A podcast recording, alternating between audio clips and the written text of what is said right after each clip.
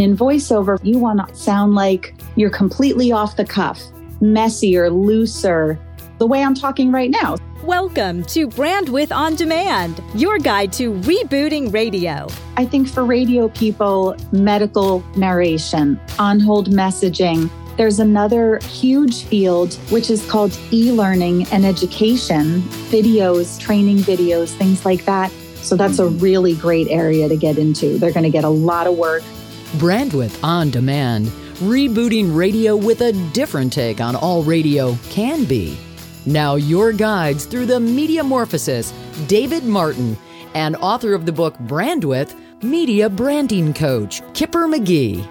Leslie Bailey is an award winning casting director, voiceover coach, demo producer, and consultant. She comes highly recommended as a voiceover coach in the inner circles of our industry. Now, as head of voiceovergurus.com, Leslie helps voice actors bring out the magic while offering those little tricks of the trade that she's gathered over two decades of working with the best producers, directors, writers, agents, and talent in the biz. Her students provide voiceover work for brands like AT&T, BMW, Dove, McDonald's, Verizon, Dunkin' Donuts, and so many more. She's even guided the voice actor of the blue M&M. Top that. if you're looking to enhance your portfolio of income streams, we've got one great solution.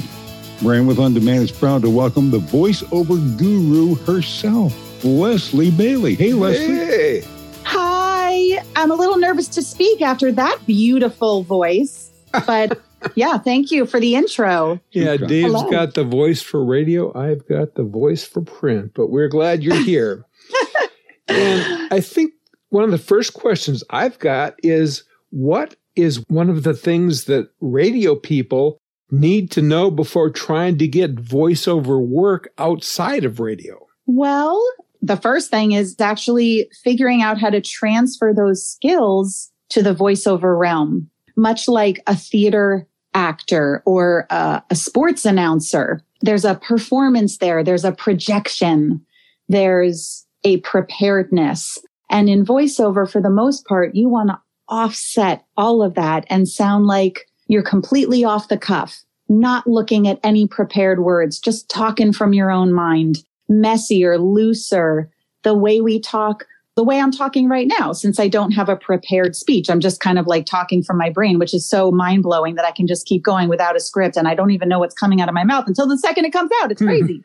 so yeah, it's where training comes in, right? Kind of like the ballet dancer who keeps getting smacked on the shoulders by the instructor, you know, lower your shoulders, stop scrunching your shoulders. It's just getting reminded you know, of those bad habits and recreating new ones. Like stop talking so loud. You're not talking to a million people. Pretend like you're talking to one person because how appealing is that sound, right? It makes us feel important. Like what they're saying is just for us. So we mm. address volume, we address pacing, we address inflection. And then more than anything, what does that script want of you? What's the specific emotions of that script? You're really auditioning for the writer. You know, was that writer thinking comedically? Was he thinking warm and fuzzy? Was he thinking confident and badass and doing what that writer wants? And so it really is acting, right? And so it's a different world. And I believe everybody has that instinct in them, just like we do um, have the instinct for human observation, right? It's just channeling that and just paying attention to it. Well, Leslie, when a casting person like yourself is looking for the right voice talent, what are you looking for? I mean, how exactly should a radio person package themselves to make the right impression? Well, there's a few things to factor in. One is knowing how to stay in your lane, right? What age range are you? Do you have a really deep voice? Do you have a really high voice so that you know the right things to audition for, the right way to brand yourself? If you're a really like strong, deep, masculine voice, okay, maybe you can do that like monster truck commercial.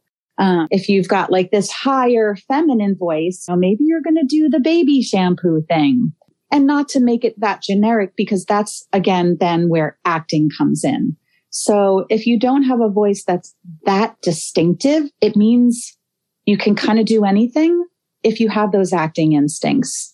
Because if they're looking for a certain emotion and you can go there, it doesn't really matter what your voice sounds like. Mm-hmm. So I think again, it goes back to training, knowing what your emotional range is like, what your acting capacity is like, so that you can know what you're going to market yourself as. Are you going to be the Meryl Streep of voiceovers or are you going to be the Tom Cruise of voiceovers mm-hmm. or something like that? So I don't know if those references make sense to people, but you know, are you going to be really broad or are you going to be like, I do this one thing, but I do it really well? Mm-hmm. Right. And this may be a radioism in in the very question I'm asking, but in terms of demos, what do you find working right now, or is everything kind of done on spec, custom for the particular role or being cast for? So they are actually still two different things. There's the demo, which you create as kind of your business card. Hey, here's the proof that I'm really awesome. Listen to this, you know, and it's your your your one minute example of all the things you do really well. And demos are and have been very specific to genre. Mm-hmm. So if you mm-hmm. want to go after commercial work, you have a commercial demo. If you want to go after corporate narration work, you have a corporate narration demo and so on. It gets kind of expensive. And then the other thing is, yes, you will also maybe then get auditions from these ways that you're going after auditions and you have to do a custom audition with that script mm-hmm. and that's mm-hmm. separate from your demo. So it's kind of like you need, you do both. If I'm hearing you right, it sounds like the demo should be more quick cuts rather than complete commercials. Yeah, the way I normally produce them is they're about a minute long. It's not a hard rule, but it's a name. Mm-hmm. And mm-hmm. maybe we get about five in there. So we try and keep them under 15 seconds each, maybe even shorter, mm-hmm. so that once you've highlighted a style that an actor can do really well, boom, you move on, get to the next one, get to the next one, keep their interest so you can keep quickly showing them all the different things you can do without them getting bored, especially in our Twitter age, our soundbite age, right? Of super fast flowing, quick pieces of info. No, that's a great point, Leslie. You know, there a lot of voiceover talent seems to be needed in things like audiobooks right now. So how does a voice talent prepare for reading books as opposed to doing commercials? Audiobooks are probably the most work that a voice actor will do. Obviously, you know, they're the most time consuming. Uh, when you prepare for a commercial audition, you have to read maybe 15, 30 seconds of material and try and understand it. With a book, you're not reading the whole book for the audition, but let's say you book the job. Sure. You now have to read the whole book and prepare for it and know everything in advance so you don't trip up or you're going to be spending extra hours in the booth editing your work. And you're expected to complete, you're expected to be the engineer as well for audiobooks, right. which hmm. is a little different than, yeah. So, how do people break into that field these days? Specifically, audiobooks? Yes. Yeah. First, training. Next, demo. And then I don't think really agents are a thing with audiobooks as much. So there's a lot of direct marketing involved. You can probably contact publishers directly. I know that there's a big website. Don't think it's Audible, although Audible is something. I think it's called ACX. And one of my students, he was actually a manager at Trader Joe's and he was, he made a commercial demo with me and, and he was still afraid to cut down his hours at, at Trader Joe's. And then he made a, a medical pharmaceutical demo, like narrating pharmacy ads. And then when he made his audiobook demo and posted it, I think on ACX, he quit his job at Trader Joe's. Mm-hmm. Yeah. So that might be a big one. Well, that's kind of what we're looking at here is, is, you know, radio with the kind of rampant number of people who are out of work or finding themselves cut back or whatever. We're looking for people that want to supplement their income or perhaps yeah. even replace it at some point because they have got the talent, they got the chops, they just don't have the gigs. Yeah. Just to add to that, Kipper, audiobooks are one of the genres where we expect to hear reading. Mm-hmm. So it mm-hmm. might be a little more forgiving for a radio announcer, right? Mm-hmm. Because they're used to reading and, and not sounding as natural, like, you know, they're just riffing. Right. So that might be a great one. Another great one would be medical medical training, medical narration, Mhm. because they are a little less emotional. They're a little bit more just matter of fact. On hold messaging, right? When you call up your credit card company and you're waiting for an hour and you hear like for billing, press one, Right. things like that. Yeah, there's a there's a lot of things that I think radio announcers could slip into easily. But if they're comfortable and they have the capacity, I think the whole world of voiceover is available to them. So you mentioned that they don't really need like an agent for the audiobook realm. What about for doing bigger commercials, even regional ads? Is it worthwhile to get an agent or is it something they can contact and build upon friends? Is there a coconut grapevine that says, hey, you got to use so and so? Or how does that work? There are, I think in the beginning, it's wise to do sort of a multi tiered marketing campaign for yourself. So, I mean, I have many students who went on to get some agents all over the country because it doesn't matter anymore, right? Because everybody's recording from their home studio. So they find agents in smaller to mid sized cities who can represent them and throw them auditions every once in a while. They might also join what we call pay to play websites like voices.com Mhm. where they're going to wake up every morning and find auditions in their inbox. I have some students who go through an entire A to Z list, just a little bit every day and cold call production companies and mm. direct market his demo, you know, like, or her demo, like, hi, I have a demo. Is there anyone specific, you know, that's in charge of listening to things like this and would be willing to review mine? And so, yeah, I think in the beginning, it's, it's not just about an agent like it used to be when everything was local, right? Now everything is everywhere thanks to the internet. So there are many ways to get work. voiceover guru Leslie Bailey. Hey, somebody you'd like to hear from? We'd love to hear your suggestions. Email us show at brandwidthondemand.com. And please spread the word about Brandwidth On Demand. Our goal is to help you future proof your career and your friends as well. And now, a whole new way to keep up with what's happening in our ever changing, ever evolving industry and the multi channel media megaverse we're becoming. Just follow Brandwidth Plus. That's Brandwidth, P L U S, Brandwidth Plus on Twitter, Facebook, Insta, or LinkedIn.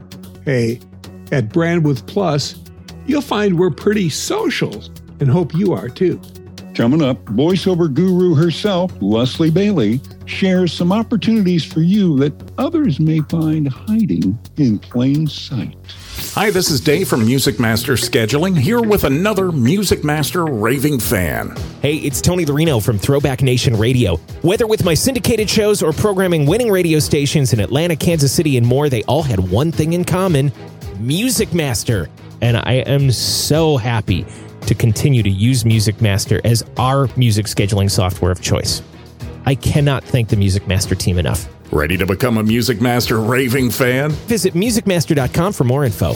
Hey there, Kipper here. If your station is like so many others, begging out for some sort of station merchandise for sale or even to give away, but the budget says, uh uh your solution could be just a click away. Check out Radio Swag Shop. It's in the show notes. Or simply go to radioswagshop.com forward slash Kipper. Your audience and your budget will thank you. Opportunities Hidden in plain sight. Brandwidth on demand. Leslie, thinking about traditional broadcast, what's one opportunity that you see that may be hiding in plain sight for radio people? I think going back to my earlier mention, I think for radio people, medical narration, on hold messaging, there's another huge field, which is called e-learning and education, videos, you know, training videos, things like that. And there's a lot of it done overseas as well. So that English as a second language, they're not triggered by hearing whether we're super conversational or not. So that's a Mhm. really great area to get into. They're going to get a lot of work and they're not going to have to refine their naturalism read. Does that help? Great point. Okay. But I'm going to find that perfect one as soon as we're done. The, the one really hiding under my bed. Yeah. As soon as we hang up. I think you might have asked something like this earlier, but it was a, a, multifaceted question. So I didn't finish the thought. Okay. You know, just talking again about the conversational aspect that is so popular these days and has really edged out that announcery sound that a lot of us grew up with. I think, you know, just talking about strategy, it goes back to you know, the idea of how we talk to one person only, which is how we talk almost all day long, except, well, I guess for you radio people. but yeah, that is recognizing your volume, your pacing, mm-hmm. the way you articulate or don't articulate when you talk to one person. It's, it's a much more relaxed sound. Mm-hmm. And, and these are the things when I just throw a script at somebody, again, it's like muscle memory training. I'll just say, Oh, you said those words so perfectly. And right. that didn't sound natural, right? And just reminding them over and over, just being their blind spot. Yeah. When working with radio stations, I will often take the production team and have them listen with the visual, you know, look away from the TV, but just listen to the reads on TV and say, mm-hmm. notice a difference? They are not as announcer y. exactly. Well, remember, you know, remember back in the beginning, we were really screaming at people. Right. If you look at all or listen to all of the early radio or watch any of the early television, they're screaming at people. you can you can see that now in the evening news. Watch the network news. Turn yes. on MSNBC. They're not talking to people. They're screaming at people. Oh, so true. And I have my own personal coach, my my 14 year old child who constantly reminds me, especially on calls like this, mm-hmm. mom, they, the microphone is right there. You don't need to shout. I'm like, oh, I forget. Like they, they can hear me through the microphone. It's my New Yorker voice yeah. kicking in. Yeah. But yeah. yeah, exactly. And it, it's, it's off putting, right? And it's one of the number one things I tip my students off to in the beginning. Like, do you want to stand out above everyone else as long as it's not an energetic spot that you're doing? Just lower your voice a slight bit more than you think you should because now it sounds like you're just talking to them and it's like this great secret that you have to share and they're going to really lean in and be like, "Oh, this is for me." Yeah. And that is really attractive in voiceover. Wow, she is something, Kipper. That mm. is the voiceover guru, Leslie Bailey. We have links to Leslie's website, great articles on voiceover skills, examples of a voiceover coaching session in progress, and more, all in the show notes. Just scroll down on your phone. As always, our special thanks to the stunningly skillful editing of our exec producer, Cindy Huber, and guest booking help from associate producer, Hannah B. And coming up next, what more can we say than wow? This is John Sebastian. If you want to know the secrets behind the success we've had with the Wow Factor here in Phoenix, tune in to the next Brandwidth On Demand. That's a wrap, Kipper. Never stop learning. We're going to talk about learning in one minute Martinizing. Find it in the show notes at brandwidthondemand.com. I'm Dave Martin. And I'm Kipper McGee. May all your brandwidth be why.